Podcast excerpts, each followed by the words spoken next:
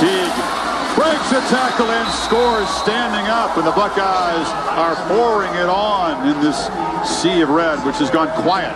Sam, and now playing fast, just a stand-up touchdown for Teague. That was his possession. 28 yards of the catch, 26-yard run, and he takes it into the end zone. He's 10 yards downfield, just pushing red jerseys backwards. Fields fires to the end zone. Mack dives, caught it for a touchdown. Buckeyes can do no wrong. And this is a beatdown. The Big Red Revival podcast. As always, I'm your host, Taylor Goldenstein. Sitting with me today, we got Zach Raby, the quarterback, Drew Burson, the coach. And oh, what a week it was in Nebraska. So many big things happening.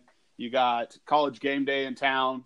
You got the top five Ohio State Buckeyes coming into town. The basketball team's kicking off their season with an exhibition game, followed by a Rick Ross concert. Celebrities in town, Gabrielle Union, D Wade. I mean, just a great festivities. Game day opens up. Just a nice fall brisk morning here in Lincoln. Just everything looked great Saturday morning in Lincoln, Nebraska. Everything was going well. And then Saturday night happened. And uh, after that, it was all downhill for uh, for Nebraska, the state, and the and the team. So, Zach, would you uh, just give me a general view of what you saw Saturday night from Nebraska as a football team? As hard as it is for me to be right now, I'm going to try and be a glass half full guy. Um, I'll just touch on a couple things that stood out to me on the positive side. First one, um, the continued success of Lamar Jackson. Um, right. It's it's hard to see a lot of good things from a game like that, but he still continues to be a very very strong point on on the defensive side of the football. Um, he was he was making plays. He was flying around, doing everything he could. You know, all things considered. I mean, at this point in the season, he leads the country in passes defended and pass breakups. So yep. he's he's continuing to to do his thing as he's been doing all season. Um, and then another thing I've I kind of noticed was D Mills has run a lot harder with a lot more passion. I feel like lately, um, he I, I, feel like he's just continuing to get better as as the season rolls on. Too, I think that one uh, fumble um, a couple games ago really got to him, and he he really wanted to you know turn things around for himself. So that's been a really really good thing to see. Um, you know, with with Mo Wash being you know banged up here and there, seems like every game actually. You know, with Dedrick Mills kind of coming on, coming into his own, that's a good thing. Um, yeah, yeah, and then um, obviously, you know, on the uh, other side of things, we don't have that much time on this podcast, but uh, one thing that was just really, really bad was the linebacker linebacker play. I mean, their feet were right. their feet were in cement all night. They were over pursuing on stretch runs. They were biting hard on play action. They're just constantly out of position. And then Tyron Ferguson has no business being on the field against a team like Ohio State. Yeah, that's all I'm going to say about it. He's just he's not good, and it was just very, very glaring how much of a skill level difference he had compared to that Ohio State offense. Yeah, no, just to go back and touch on the whole Lamar Jackson, the guy, like you said, is leading the country and uh, passes defended, and you know, uh, and when he's made himself a lot of money uh, this season, mm-hmm. you know, because mm-hmm. coming into the season, it's getting kind of peaks and valleys, and now coming into the senior season, you know, getting ready to try to be drafted in the league, the guy's put a lot of good things on tape especially when you're going to be going into the draft. You know, the first thing scouts and GMs and coaches can be wanting to put on tape is you know when you play top teams like Ohio State. So that's the beginning, the first t- tape they put on. Um, he did get uh, burned on a double move one time. It happens, but I feel yeah, like I know exactly what was, you're talking about. that wasn't great. He, yeah, it, not great. Uh, but I feel like the rest of the night he was pretty locked in, and I feel like um, you know they started to pick on uh, Boodle. Bootle, um, is having a, a is struggling this season to say the least, and I felt like that uh, teams are uh, starting to pick on him now. I mean, granted, those two touchdowns he gave up in the end zone were uh, they were perfectly thrown balls. Don't get me wrong, but uh, you know I felt like they were looking for him more since Lamar Jackson's over. You know, kind of doing this thing on the other sideline. So I think yeah. teams are going to start to look to uh, go to go at Bootle. But do you, uh, do you think that's because he's our press corner though? I mean, it could be. I mean, like I said, it wasn't like he was beaten deep. It's just, you know, at yeah. the moment of the time to make a play on the ball, he just wasn't making it. So, but uh, Drew, give me a general overview of uh, Saturday night and what you saw uh, with the Buckeyes in town. Man, I would say uh, the general theme was extreme frustration and anger. Right. Um, one of the bright spots of the game, I guess, would be uh, the reinstallation of the I formation. I know when I saw that, I almost had to double check and like I didn't, I couldn't believe I saw I formation. You know, Right. and I and we ran it well. We ran the option. You know, we did old school '90s stuff. I mean, I think it really works well in football. So I definitely think we should keep and use it. That was a bright spot. Something else I noticed. Uh, well, the pass interference to start the game kind of did us wrong, obviously, and then Right. the interception. So, right I mean, I, Uh. back to the I formation. I know there was a lot of talk about that this week. Um, I felt like it was kind of, I don't know, maybe a bit of a panic move. I, I mean, he brought it out. know if they're willing to try it and it works well, though. I think they should. I think they should have it anyway. I Like, 100% agree, Taylor. Yeah, I, I feel like I feel like it was a panic move. Like, oh shit, we're not able to run our normal offense. Mhm. It, it felt almost like a trick play to me. You know? Yes, I agree. It felt like a trick play, but I think it opened their eyes and were like, "Holy shit, we should probably run this." Yeah, not to mention, I think Dedrick Mills is a uh, like I said, we, we talked about this in previous episodes of his time at Georgia Tech. He's used to being up on the line, you know, in a three point stance like that, getting a handoff. So Oh, yeah. I think he hit a couple of those trap plays really well. Um, I, I mean, I think that we might see it a little bit, um, you know, th- later on in the season, but I don't think it's going to be something that uh, is a staple in our offense or something we're going to see on a uh, common basis. So, um, you know, after the game, I mean, obviously getting beat 48 to 7 in prime time at home is uh, never a good thing. And, you know, kind of the general theme throughout the media. And really, I mean, it started kind of on Thursday with uh, Frost talking. I mean, it's just, I, I don't know. I didn't like the, necessarily the way he was kind of setting up the game and just, he was just, oh, well, you know, it's a pretty big talent discrepancy. And, you know, those guys got a lot of dudes on their team. And I just felt like, as a coach, especially before the game, you know, I just felt like Frost kind of uh, kind of set the tempo for the week, and I don't know if that's translated into Saturday to the guys coming out, but um, you know, after the game, clearly, and during the game, uh, clearly was a talent discrepancy. But do you feel like that's what the biggest difference on the field was Saturday, or do you feel like it was something else? Zach? Well, um, it was def- it was talent for sure. Um, you know, the execution discrepancy discrepancy was that we don't we don't have any real identity as a team. Right. Um, we can't expect to reinvent the wheel each week and still have a smooth ride d- when the game comes around. The talent, I mean, to me, the talent piece it comes down to recruiting. Um, and I, I took some time and I looked back, um, and I started it in 2002 um, on where we where we stack ranked according to rivals, and then I um, this will lead up to uh, Frost's first class in two, or yeah in 2019, the most recent class. 2002 is where we started. So uh, 39th, 41st, 27th, 5th. We'll get back to that one. And then we don't we don't touch the touch the top 15 again. Actually, in 2007 we were 13th, but um, the the next Okay. best um, coming out or best recruiting ranking was Frost's most recent class, in which was 15th in 2019.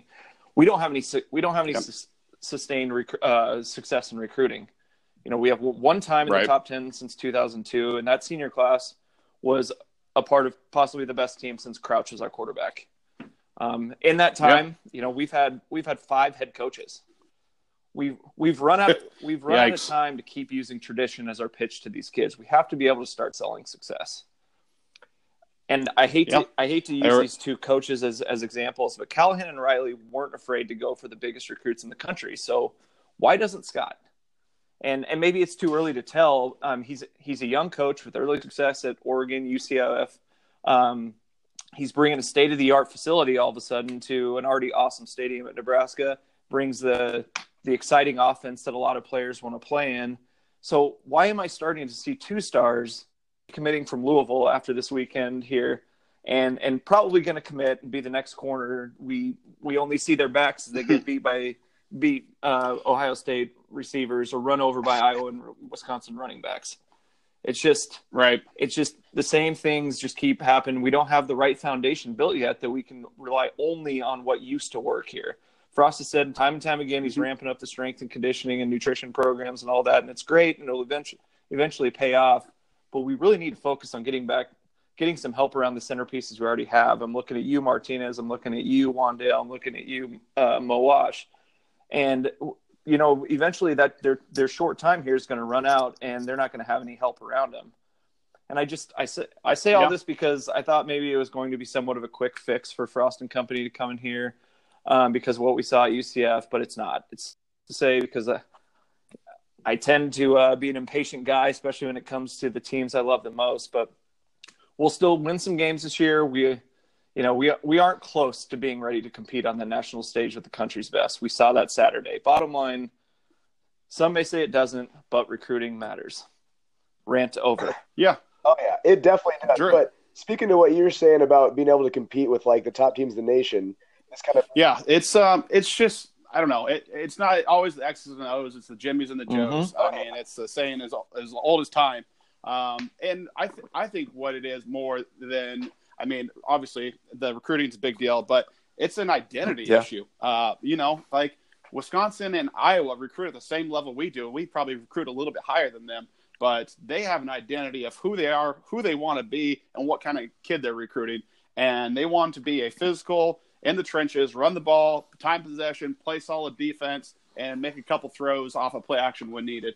And Nebraska, like you said, you would you say we had five coaches Yep. in that span, so there's really just no identity. It's like, oh, we went from the option with uh, Solich to the West Coast Mhm. offense, and then we went to Pelini and his kind of base offense. Then over to Mike Riley. Now it's a uh, complete spread spread uh, team with uh, Frost. So it's kind of just getting that identity and recruiting to that identity and getting, you know, and stabilizing. You know, because unfortunately we've we've discovered that firing coaches and replacement coaches isn't the way to uh, get it done. You know, whether however this season turns out and even next season, like we've just got to we've just got to let Frost ride it out. Give him his five years, no matter what. Like, just got to let this guy have his time and see what he can do. Because, I mean, it's just the switching coaches thing is just just ridiculous. But um, I think you know we still have we still do have a national brand. Um, we still do attract uh, top players, and I mean, just imagine what we can do if we start winning nine to ten games a year, making a New Year's Six bowl.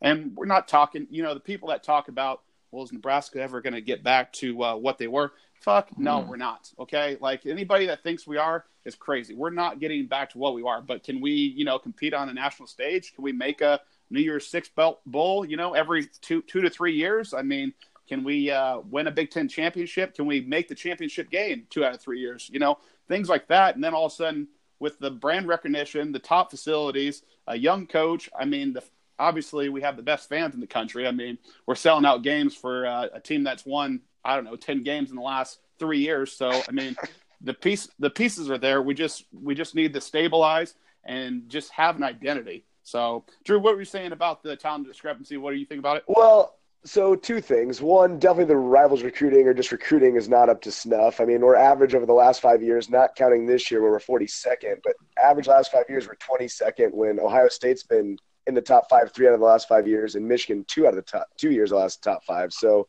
that's a problem. But when we were talking about like good teams and knowing how to win, well, part of the reason why good teams win so often is because when they face adversity, like a shitty pass interference call that shouldn't have been called and was and results in points, and then a pick, you know, when that stuff happens, good teams fight back and find a way to get back in the game. So that tells me we're definitely not there yet, and we just got our asses kicked. Yeah, and I think I think the most pressing, our most uh, visible issue was clearly the trenches. I mean, the offensive line. Yeah. Um, I think Jaimes uh, played a good game. You know, they lined up Chase Young over there on on top of Farniok, and Farniok uh, basically looked like uh, one of those turnstiles going into a New York City subway because that guy was getting turned around every single play. And like you said, you you could go back and watch film. Chase Young is over on top of him every single time, beating him inside, outside, bull rush, getting his hands off of him. I mean, just I mean that guy is probably the best player in the country. I mean, he's going to be a top five pick. So it's just He was in one of those top five recruiting classes for Ohio State where they obviously got five stars. I forgot to say in the last five years, guess how many five stars we have? In the last five years, Uh, zero. zero. Yeah, We Yeah, have exactly. we So- have uh, we have like five I since think tw- 2002, Mm, right. and so and Georgia has like five none every of them. year. There's a reason they're in the college football Clemson currently has seven year. of them. Yeah, Clemson currently has seven five stars signed to their And where have they been the last couple of years?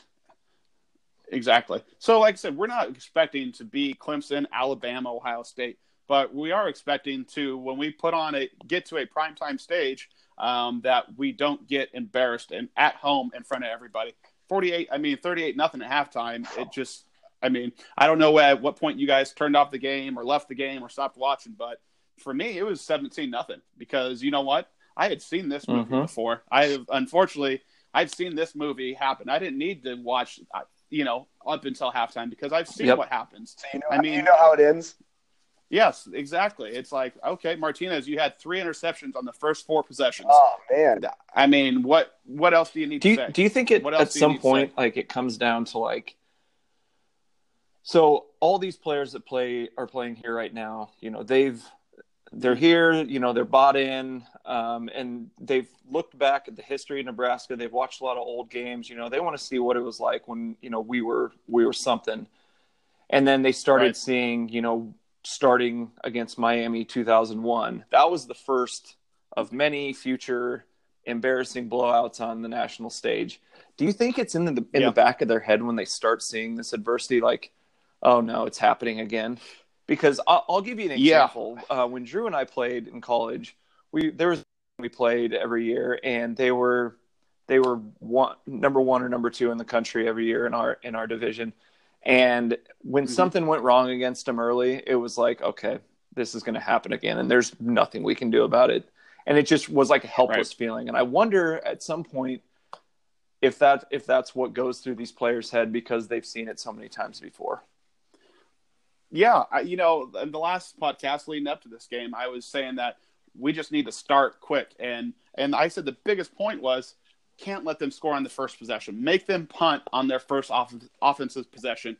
I think that's three years in a row now that uh, Ohio State hasn't punted the ball in the first uh, first half against us at home. Yeah, well, we weren't going to make mean- them do anything on Saturday night. They were doing Oh, no. whatever they wanted to. And you know what? I'll say this: uh, Ohio State looks like the best team in the country. I said that coming into the game, and Yeah. then they more than they more than proved it to me. Uh, Everyone on game day said it that Um, morning too. Yeah, they they are stacked in every level of. Uh, I mean, all the way to their special teams, all the way to their special teams. like we said, I mean, three out of the five last year, last five years, they're in the top five. Like they're the five, Yeah. one of the five best teams recruiting in the country for the last Yeah. five years. Mhm. That that, that Yes. on the field. The last hundred games, they're ninety-one and nine for the last one hundred games. That's number one in the country, tied with Alabama. So that just, I mean, that just tells you what they're about and where they're at as a program. So we shouldn't be necessarily comparing ourselves to them. I mean, we're not them, not going to be them anytime soon, maybe even ever again. But um, to the just the type of game that it was, um, just getting blown out, just not acceptable. Do you guys feel that the state and the fans kind of put too much pressure on on the players and the coaches in games like this, and like just coming into the season? Yeah. Do you think the uh, the fans in the state and the media have a little bit to do with it? hundred percent. I definitely think they do. I mean, obviously, I'm a fan too, but still, I think like I don't ever tweet anything crazy at them or you know just go real wacko on them or anything. But I'm sure some people do. Plus, they hear it all and all that stuff. Like, I think it adds the pressure that's like not necessary. You know, it goes a little over the top. Probably, it probably does dial up the pressure a little bit. Right. It's I don't know. I don't know. I think It's, it comes uh, with the territory, though. Like, you know, Yeah. they right. all those players they they make their visits here. I mean, when they when they come here as Right. recruits, they're high school seniors. Our fans know their names and, and they acknowledge them by that, and and ask them to come here. It's they know what they're getting into. It's you know, it's a place like it, no good, other. That- that's when the times are good. Like that's Yeah. the times are good. They're trying to win them over. It's going to seem awesome then. Plus, they're young, impressionable. They don't really understand what happens when like they're not showing you what happens when you get beat forty-eight to seven at Yeah. home when Gabrielle Union. I don't know that it's necessarily too Right. much pressure. I think that maybe they just feel it a little I bit don't more it's after games like Saturday. Yeah, yeah, and I mean, at the end of the day, isn't that what you come to Nebraska for? To play Ohio State under the lights, game day, celebrities in town. I mean, isn't that, real isn't that what every college football kid wants to do? Is play a top five team Yeah, uh, underneath the lights uh, with Pat House, you know, place to rock in, game days in town. I mean, that's what what more do you want as a college kid? You know? No, that's that's the real deal. But maybe some of these dudes aren't uh, aren't the real deal. Yeah. So, um, you know, the blowout thing, it seems to be unfortunately engraved in our DNA uh, at Nebraska the last uh, 10 to 15 years.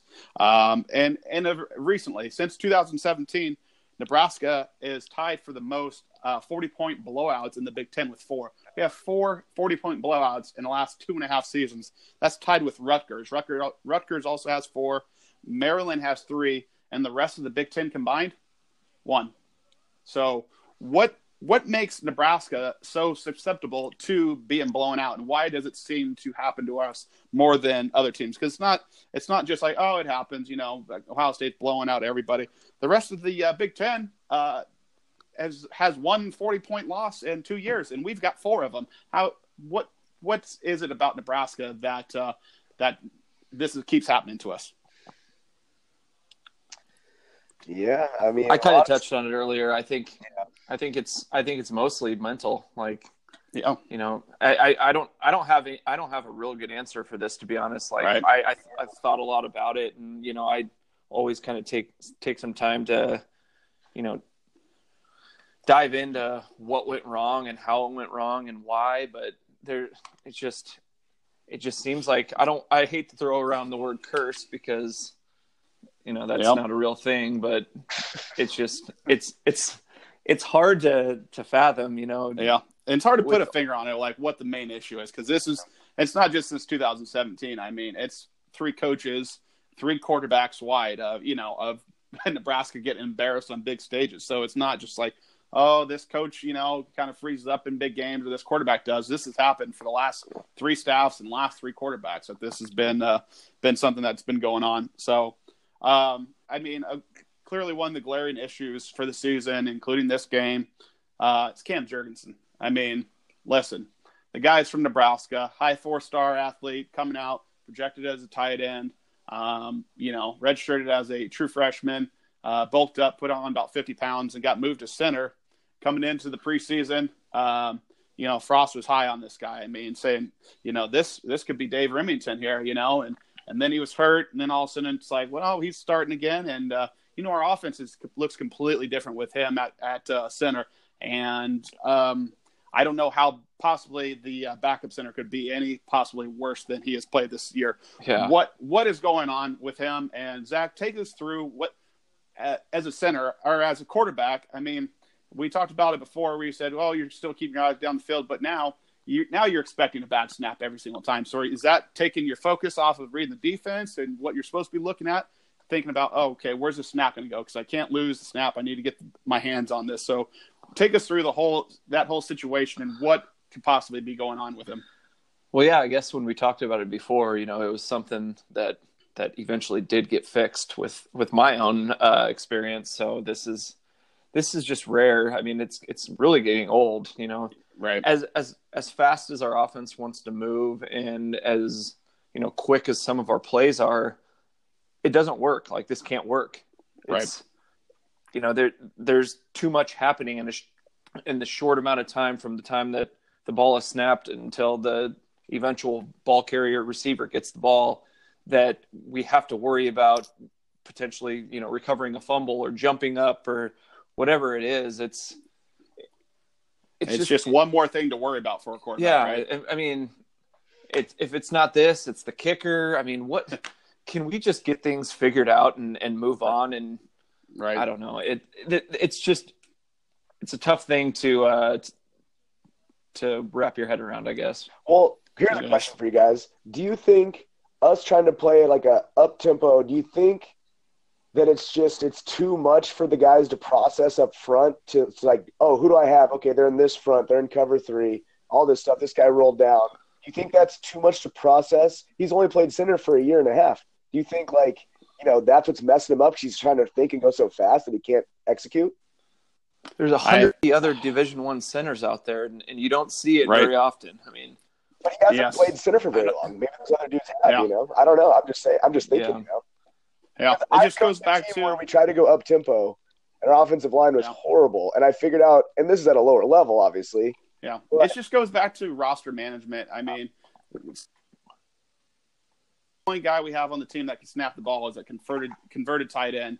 And then, I mean, I hate to keep harping on this, but where the fuck is Barrett Pickering at? I mean, outside of this guy having a broken leg, he, he's he's got to be still Hey, our best I option. actually, He's uh, outside of him having a broken leg, he has to be the best option because our kicking game. I think is Drew might fucking have a joke, hot take All right, here. and that's plain and simple. I do. So I was Yes. reading the my walk on story, and I read all of them. But Lane McCallum, I read his, and even though Coach Mhm. Frost is uh, pleading the fifth, no comment on anything, I was actually able to read between the Yeah. lines of what this young college kid who didn't know what he was saying was saying. Perfect. And he was Yeah. like, yeah, and he was like, so basically, he knew he was going to be in the mix to kick because the coaches came and talked to him because he plays a different position, and they knew he kicked before, and so uh, he was like, yeah, I knew uh, Barrett's injury was very Yeah. serious, you know, and so blah blah blah. And he kept and he brought it up a couple times about how serious. Okay. is. So he's really Um, hurt bad. So I don't know what's going on with the kicking game, but it's it's beyond frustrating for everybody. And the, to make the frustration even further is like back to it again is the lack of uh, communication from Frost on it. I mean, just tell us: is the guy coming back this season? Is he not I coming don't back think this he season? I, it Is sounds he like gonna he's be hurt real bad. Like he didn't say the specific injury, but he's like he is injured bad. Yeah. Well, clearly, I mean, it his le- his leg has to be broken. That's Or the like only torn ligaments, you know. that- But is he not walking around yeah. campus? But what, like, what do you? Right. If you can walk, if he can walk, or he is still getting wheelchaired around campus, kicker. whatever it might be. The students have had to see it. Yes. How are we not getting some catching Yeah. some wind of it? Right. So, you know, when we first started, first started the first couple episodes of this, you know, before the season started, um, obviously all of us were pretty high on Adrian Martinez um, and what he was going to be capable of this season. You know, I had brought up the point, you know, is there is there a possibility of a sophomore slump? And you know, I think we all were agreeing, no, no, it's not it's not going to happen. This guy. Well, uh, Here well, we five are. games in, guys. we're we're in a fucking sophomore slump. Um, he's he's leading the country in turnovers. Um, and as bad as the offensive line has played, which has led to some of his mistakes and the snaps and the protection, he's also just missed a lot of shit out there. He's missing throws, he's missing reads, he's missing run run fits, he's missing everything that could be missed as a quarterback. Um, I feel I feel like he's got a case of the yips. I Yeah. mean, it, it, for a baseball term, the guy just can't seem to to put it all together. Uh, we're five games into the season, and you know him and the offense have have yet to put together four quarters of good football. Um, I don't I don't know what else to say. I mean, I was looking up numbers, and um, the funny thing about it is the Trevor Lawrence, the, the kid from Clemson, that everybody's super high on, which I am too. Is one of the best uh, prospects I've seen in college football. I mean, that guy you can tell is going to be a 15 year NFL quarterback. Um, but his numbers through five, five games and through freshman year, they're exactly comparable to Martinez. So he's having a little bit of a slide back too. So it's I don't know. It's it's not just uh, relegated to uh, to Martinez, but at the same time, it, it's a real thing and it's currently happening. Um, I say that to say this. So with Martinez and clearly Jurgensen playing uh, uninspired football currently, what does it say to the backups and the other players on the team that Frost refuses to give them a shot to come in and play the game? What what kind of message that send to your team that you can have two guys playing bad football and you refuse to Are you- take them out? Are you referring think? just to the last game? Uh, yeah, I I think at halftime, um, Vedral should have been coming I- in. Um, game is game is over. Uh, we're not coming back. There's nothing positive that's going to happen. Thirty-eight nothing at halftime. Uh, down thirty-eight nothing at half. So what what's the downside of putting Vedral in the game? to me as a as a teammate um, or you know another player under frost to see a backup coming in straight out of halftime is seeing my coach waving the white flag i feel like Yeah. there was more there was more work to be done you know you have you have the potentially the best team in the country in your stadium right there you have your fan support right, Right. there they're gonna they're gonna keep the the energy up why not keep your starters in and let them try to figure shit out? You know, tr- Yeah. What about the fourth quarter? What about switching quarterbacks the fourth quarter? You know, um, I I get the whole coming out at halftime thing that does send a bad message, but fourth um, fourth okay, quarter wise, fourth quarter, I I think that there's still work to be done. You know, you still can get some snaps in and try and figure some shit out and and get. I mean, obviously, there's no there's no sort of connection between Martinez and any receivers outside of Wandale and and JD. So maybe you try. He didn't, Yeah. but maybe try and target you know Noa or Mike Williams or McQuitty wherever he's been. Yeah. You know, maybe try and get some uh, some connections there to to build on in the future. And to me, that's what I saw. You know, we're just trying to get some more reps for everybody and try and get some big time. You're never gonna, we're not gonna see a, a better team the rest of the season. So why not put our best Oh, no. up against their best and and you know see if it it pays dividends down the line. I was just thinking that. I, do you not see any maybe possibility of upside for maybe let Martinez view the game from the sidelines, view it from a different uh, perspective? I mean, you know, I think I think that could do him do him some uh, some justice. There is uh, watching somebody else run the offense, seeing what seeing from seeing the game from a different. I think that screws with you his know? confidence in the It's- he's future. been I don't well. know. I, kinda- mean, kinda- if if getting beat I kinda forty agree eight with Taylor here. if getting beat 48-7 at home doesn't screw with your confidence, I mean, that that should be your main concern, not getting pulled in the fourth quarter. You're down Yeah. 48 nothing. You threw three picks in the first four Yeah. possessions. You lead the country in turnovers. I mean, if your confidence should already be shot, Yeah. unfortunately. So seeing your backup coming in the fourth quarter, I think uh, probably would have did him some good, and maybe did the team some good because, like you said, if I'm the backup, especially let's get off of Martinez and go to Cam Jurgensen. That guy's played absolutely terrible. Okay, that guy has played fucking horrendous. So what does that say to the other guys on the team that this guy Frost? Yeah, no, this is my guy. I'm sticking with him. I'm sticking with him, and refuses to pull him. I mean, why haven't we seen anybody else come in the game, even receiver wise? Where are the rest of the receivers at? Where's the rest of the DBs? Where are those freshman receivers that we recruited? Where is Rahmir Johnson at? Why why is he only sticking with the same people? Why what's the deal with the rotation? I that's what I want to know. Well, what I was going to say is, even if you didn't want to mess with Martinez's confidence as much as possible, but still give the other guy a look, you'd be like, "Hey, man, we're getting beat forty-eight to seven. Yeah. I don't want you to break So play." it's just just one of those things. It just I don't know. I'm just saying, I thought that this not hurt his game, with it being in hand early, would have been a good good position to get some other people some snaps because the guys that are currently playing, especially at wide receiver, um, I I don't know. What do you, do you think that the fact that Nebraska doesn't have any actual like size at receiver is um, is hurting us? I mean, last year we had um, um, Stanley. uh, Morgan Yeah. Stanley on the outside being able to, you know, be able to throw up a 50-50 ball and him, you know, rely on him to go get it. And when we clearly just don't have that guy this year, we don't have anybody over five Mhm. at receiver that is in the rotation. So I just, I don't know. I would like to just see some other guys get in the game, especially like a Rahmir Johnson at running back. Well, let's let's see what this guy can do. That's what it sounds like we're going to see though pretty soon. Is uh, he's he's getting getting ready to be given some game time. Yeah, and they said um, Chris Yep. The freshman tight end Starter on the uh, kickoff from- team. Yeah, going to start him there and get him some snaps on offense. So um, I think that four game rule is really going to do us some justice here down the stretch. Um, that four game redshirt rule, but um, Mhm. I'd like to just see some other people get in the game and get a chance. And you know what? I unfortunately, if I if I'm Frost, Martinez is on a short leash uh, come Northwestern. Um, he's got the first half and that first series coming out of second half. If shit's not clicking, I'm going to the backup because you know what? I you're my guy, but listen, I, I've my responsibility is to this to team, win games, not to you. Yeah, Exactly, it is to this team, and not to uh, make sure that your confidence is okay because you've been playing like dog shit the entire season.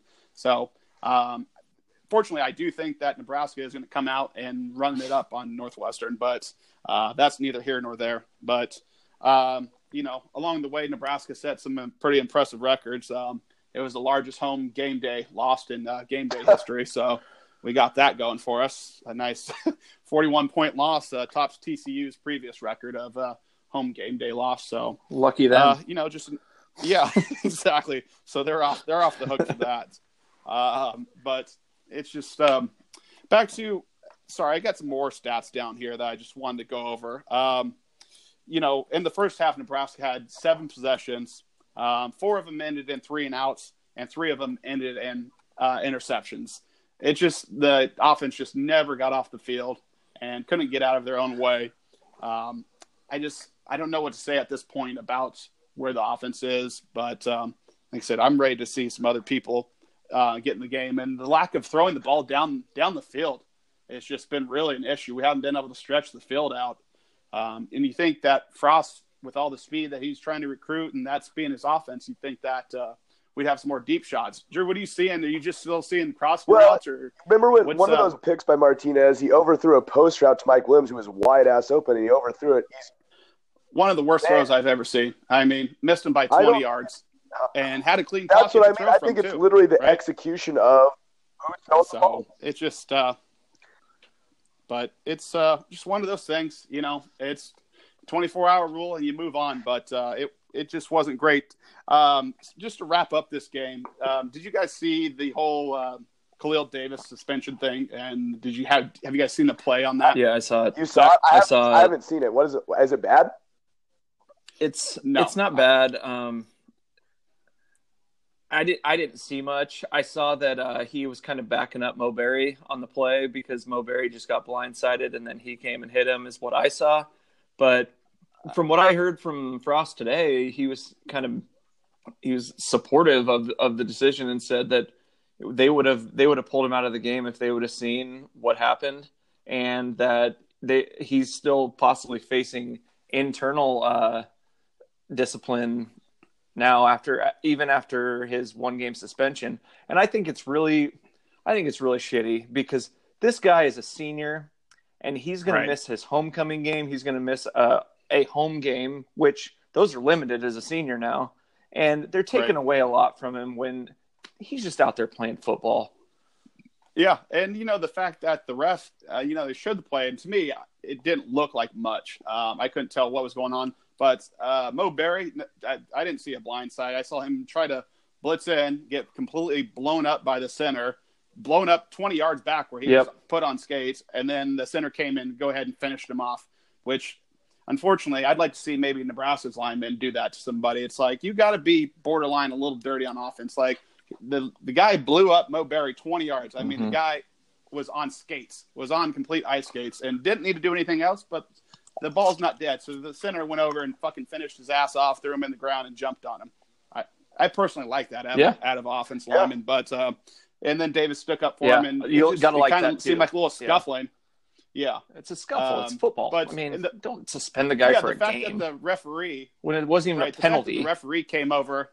Yeah, the referee saw it, went over and talked to him, didn't throw a flag. It just tells me that it wasn't too much, but I don't know what you know. Maybe he said something crazy. But to at the him, same but- time, the Colorado guy doesn't get suspended last Yeah. year for twisting Martinez's knee. And the Pac-12 Yeah, reviewed so- it as a conference. yeah, they're like, oh, no big Yeah. deal. They look good. to about, what about that normal to me. linebacker from So, Florida that was gouging the Georgia running back's eyes that one year? Yeah, that's. I mean, you know, you know how the bottom of That's piles what be. be It's like, Oh, I those do. guys get in sometimes. trouble. If those dudes don't get in trouble, why should this guy buy both, you know, the outer bodies and our own internal stuff? Like, let the guy play. Right. So, just uh, I don't know. It is what it is. It's he's not going to be sorely missed. Um, the um, the defense line. Speaking of the defense line, Steely's going to hop in there and play for him. But Mhm. what have you guys thought about the defense line play this season? What do you? I don't know. I kind of I like him. I, I mean, look I- in a don't three- you? I mean, I, I think they look pretty good off the ball. You know, I don't really love a three man front though, to be honest. Yeah, I'm not a three man front guy, Especially but when I we don't like have they were, linebackers. Yeah, exactly. So the three man front, one, you know, your three down linemen aren't going to be getting a lot of pressure in there. They're mainly there to uh, eat up blocks, and then uh, you run a three four to get more disguised blitzes. Your outside linebackers come in, or whatever. But um, a lot of times, I just saw three down linemen rushing, and unfortunately, those guys uh, have no pass rush moves at all. I mean. Uh, Dorian Dan- Darrion Daniels, he is just strictly a space filler. That that's all he is. He can eat up two to three blocks, but he's not going to beat anybody, um, unfortunately. And I don't know. Just I think they've looked suspect, but I uh, thought they've looked serviceable up until this game. You know, yeah, uh, Colorado game sticks out to me still. I think that they looked awesome that game. Um, but yeah, no, you know, with the three man three man front, you know, they all they have to be is serviceable, and we and you kind of have to rely back onto linebacker play to to come up and make plays and Right. stuff. And we're we're we're not built Yeah. like that yet. yeah. Um, and unfortunately, our captain and our uh, three year starter, uh, Mo Barry. Um, the next play, that uh, big play he makes this season, is going to be his first one.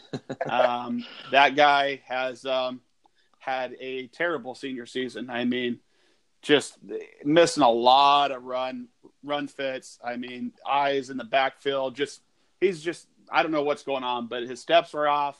He's playing Um, slow. Honas is a little Yeah. slow. Collin Miller had a really bad game. I mean, like you said, you play in the number one team in the country. Um, it, it's going to happen, but there's just some fundamental things that went wrong um, for us there that you know gave up big plays, gave up points. Prayers But, up, um, prayers up just- to uh, Mo Barry on having to uh, try and tackle uh, Justin Fields in open space on that first touchdown they had. yeah, yeah, he was in no gonna happen. he was in no Oh, man's yeah. land. Yeah, he was in no man's land for sure. That's tough. So, um, it is what it is. We're five games into the Let's season. turn the We page on seven this game, please. Let's. We're going to go ahead and turn the page on And Ohio burn the book. and we'll. yeah, we'll be seeing them play in that uh, college football playoff. I can guarantee Yep, you that. I'll be And, I'll be putting um, money on I- them. yeah, and I tell you, if they play Clemson, I I I like Florida State by about seventeen over Clemson. Florida so they are Clemson. I Ohio There State or go. Clemson. I don't know if I said Florida State. Definitely yeah, not but, Florida um, State. Yeah, well, yeah, I, Florida State would beat them by hundred. You know, Ohio State would beat fucking Florida Yes. State by hundred. but um, no, Ohio State is, uh, and to tell you the truth, they're they're one of the better teams I've seen in the last 5 Mhm. years. I mean, just in general, those guys look the part. But like I said, turning the page, it's still early in the season. We're one and one in conference. We're right in it. So um, if we can go ahead and put this game behind us and move forward to this Northwestern game and do what we need to do against them, because Northwestern, uh, you know, when we did our little preseason things, I think that was the team that we all had pegged as a, taking a step back. This team won the West last year, um, going undefeated in the Western Division, and uh, clearly not the same team this year. They're one and three. Their only win was uh, against UNLV.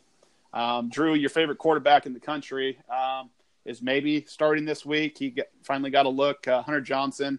Drew, what are you seeing from Northwestern, and what do you think? Uh, what's going to happen on here on Saturday? Well, I think they have a pretty vanilla offense. Hunter Johnson, even though he does have some good physical tools, he mentally sucks at playing quarterback and can't read a defense. The other guy's better than him.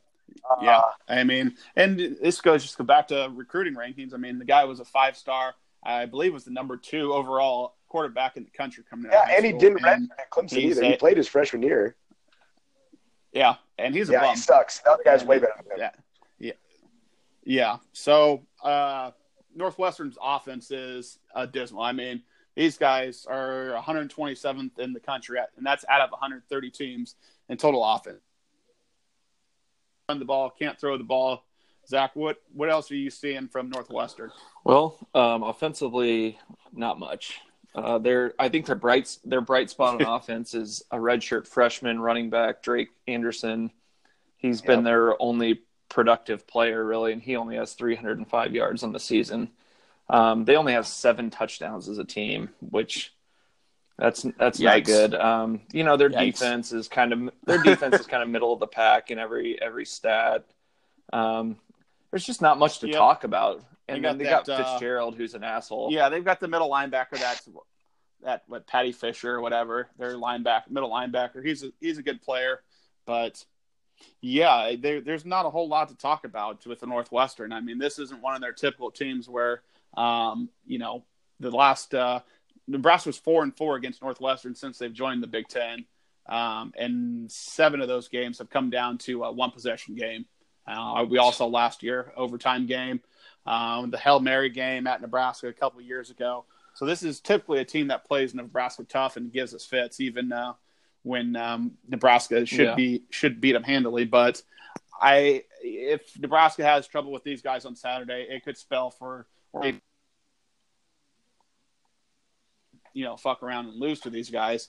It it could spell for a long season, but um, I'm thinking Nebraska comes Yeah. out and gets it done and uh, probably does it. In, uh, in I think we need to keep it What- fairly where do conservative and do whatever for- it takes for the game. Saturday. You know, all that matters right now for this this Nebraska football team is getting wins. Um, and on top of that, you know, this is a big game considering the fact that we're trying to complete Yeah. the sweep of the state of Illinois in one season. So there's that. yeah. So yeah, Northern Illinois. yeah, I, I double Illinois, checked. There's no and, more. uh, There's no more D1 teams in in Northwestern. So go ahead and beat them all. Perfect. Perfect.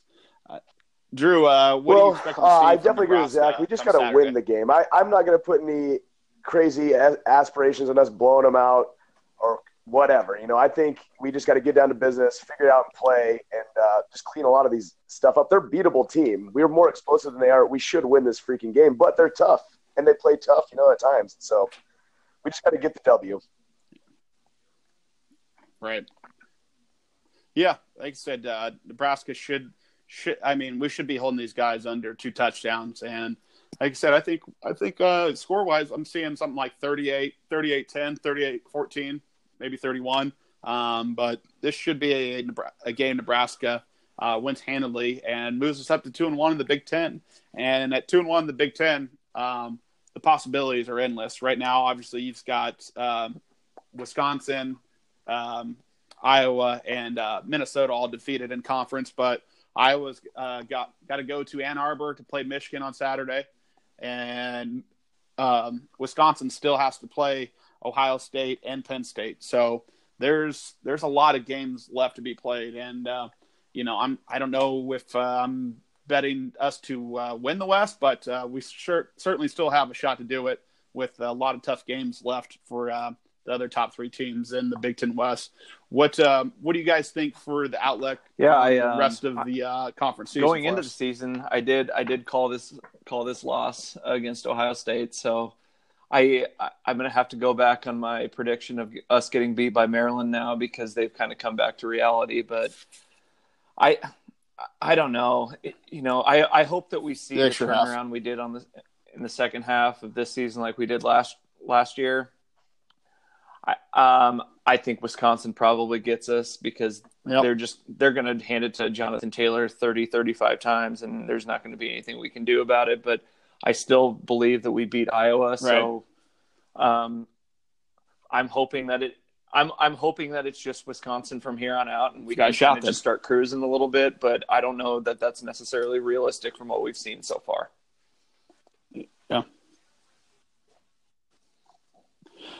Yeah, I mean, our schedule, I, I feel, sets up about as uh, well as we could ask for at this point in the season. We've got um, obviously Northwestern uh, this Saturday, and then we go travel to Minnesota, where they've uh, they've they Yeah. are four zero, but all their games have been one possession games against uh, pretty bad Much teams. needed. Um, and then we have a bye week, and then we go a much needed bye week, and then we have um, Indiana and uh, Purdue's Purdue's Purdue, yeah. Sorry, who's App- who's App- after Indiana? Yep. Oh, Pur- Purdue and Indiana. Yeah, Purdue and Indiana, and then we have another bye week.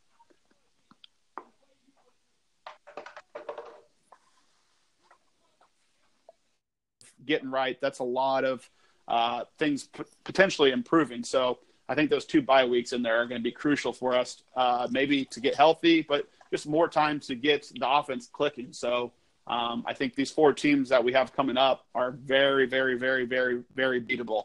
Um, even if we go say three and one in these next four games, I think that it still sets up for us to uh, make.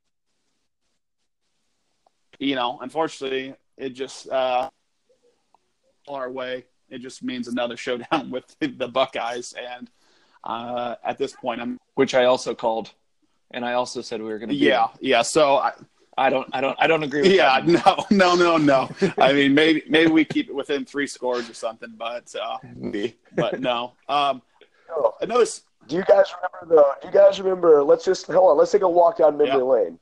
Who predicted? So if we win four more games this Uh-huh. year, we would end up seven and five. Do we remember who predicted our season-ending total seven That's- and five? Good, no Yes, It damn damn sure wasn't me and yeah. No, I was uh, Yes. I was drunk on the Kool Aid for damn sure.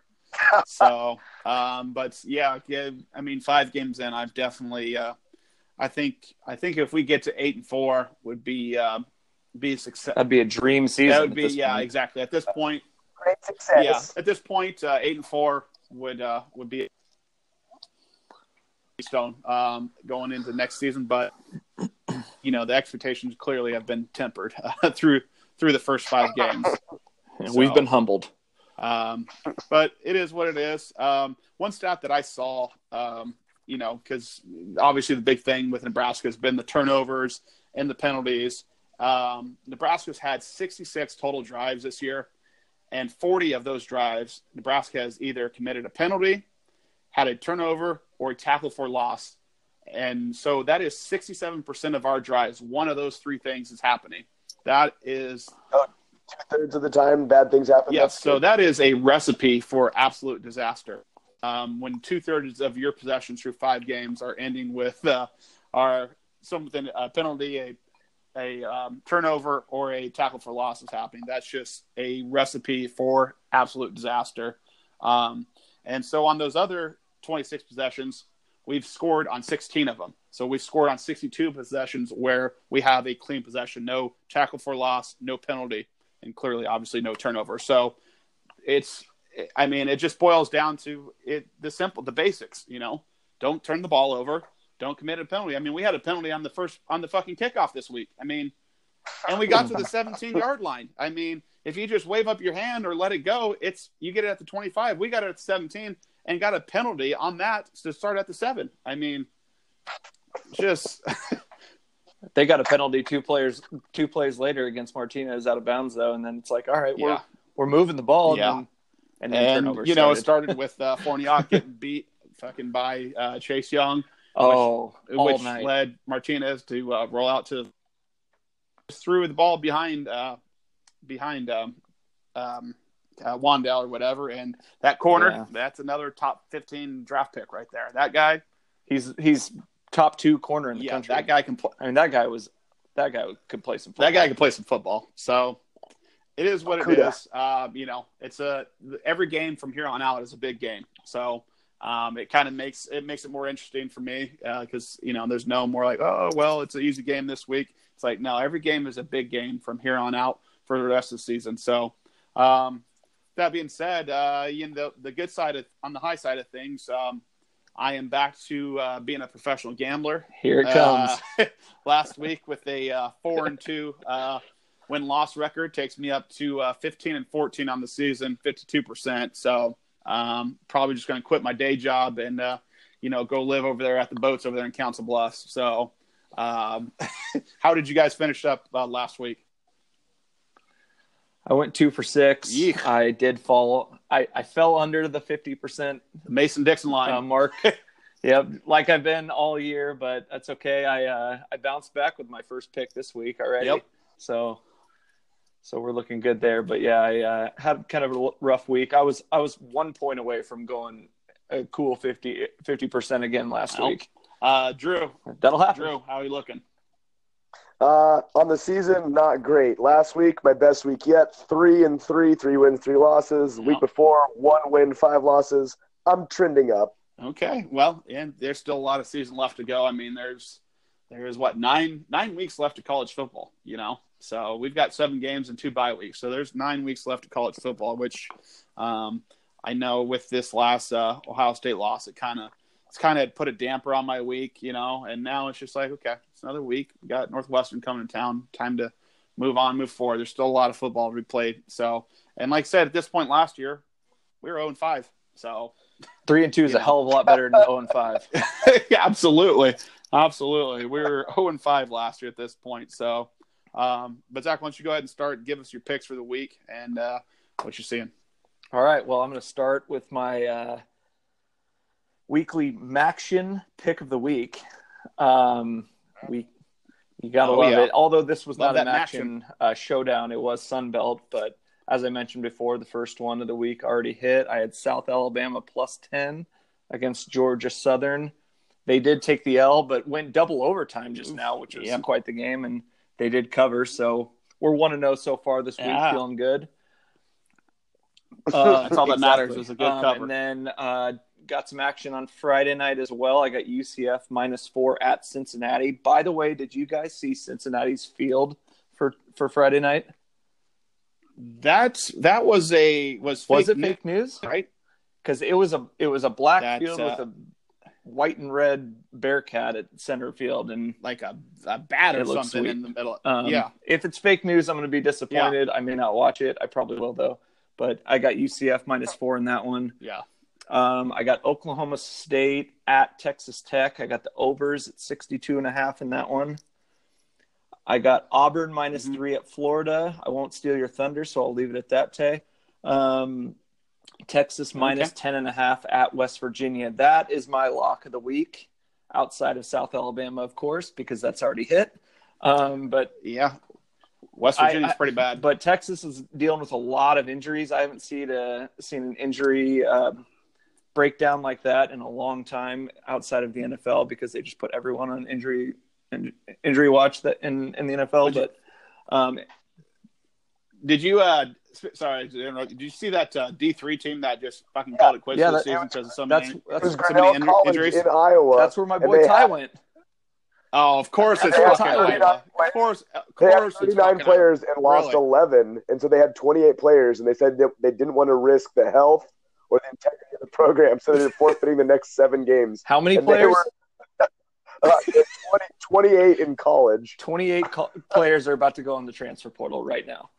Yeah, Yeah, yeah. Well- As they should be able to. They Yeah. should be able to play next week. games they had given up uh, 115 points and they had scored three. Yeah, they're they're a basketball Not school. good. Not good. Um, and then uh, Wow. last but not least, I do have Nebraska covering minus seven against Northwestern. So Yep.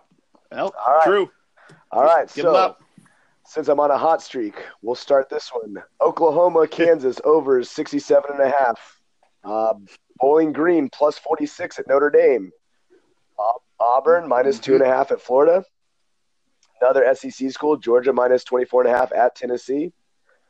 Uh, this still stings a little bit, but I'm going to take them. Ohio State minus 20 at home against Michigan State because I just don't think Michigan State can score or hold them. You know, they're monsters. So think they're going Right. to blow the doors off them too, I hope. And then uh, for the Nebraska Yep. game, it's Nebraska Northwestern, so I'm taking the under 48 and a half. Yeah, yeah. No, um, Ohio State's beat won their last four games by forty plus points. So, um, so they're do, they've been doing people dirty all season. So they haven't played anybody. Um, for me, yeah, unfortunately, that's true. Damn. um, but no, the game that all three of us had, and it's uh, my blood bank lock of the week. It's uh, Auburn. Um, Drew, you got it at three or two and a half. I had it at three. Um, Auburn's going to. Florida's fraudulent. First of all, Florida, Florida's the most fraudulent team in the top twenty-five. Like, um, I think Auburn runs it up on these guys in the swamp. So, Auburn minus three is a lot to happen. I see that as a two plus score uh, victory for Auburn. Um, outside of that, I've got the uh, the Iowa Michigan game under 47 and a half. I think it's going to be a de- defensive battle. Um, and I think Michigan maybe pulls off, you know, 24 or 17, something like that. Um, but outside of that, I am on the uh, Michigan State at Ohio State on the over 49 and a half. Like I said, I think um, I think Ohio State uh, puts a lot of points up, and you maybe get 14 points out of Michigan State to push it on the overs. Uh, next game, Oregon State at UCLA. I'm taking under 65 and a half because I've got no faith in UCLA or or Oregon State. It could be the two worst teams in Power Five conferences. I mean, both of them are disgusting, and it would be there'll Well, be seven people at the game. UCLA starting Um, quarterback's to hurt also. that. I don't know if you saw that. Yep, Uh, his. DTR is hurt. Perfect. Yeah. So uh, have a couple former recruits uh, going at it. Darnay Holmes and uh, and Tyjon Lindsey battling it out. So so the yeah, but uh, in front of all seven people there at the Rose Bowl.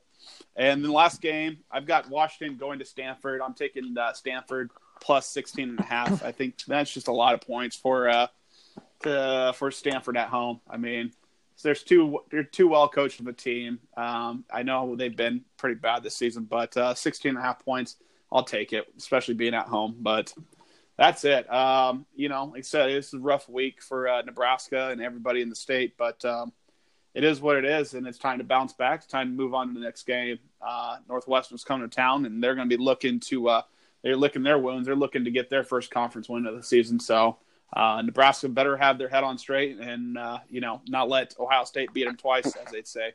So, uh, any final words from you guys? yeah, let's uh, let's let's get it done going forward. Let's get some wins, and I mean, at the very least, let's get to a bowl game. So, you know, we can we can have that extra Right. time. Let's but keep as always, uh, follow us on uh, Big Red Podcast. I or the one instead of the I on Twitter. And then if you have any thoughts, email us at bigredrevival at gmail.com. Again, one instead of the I. Right. My final words in the memory of Al Davis just win, baby.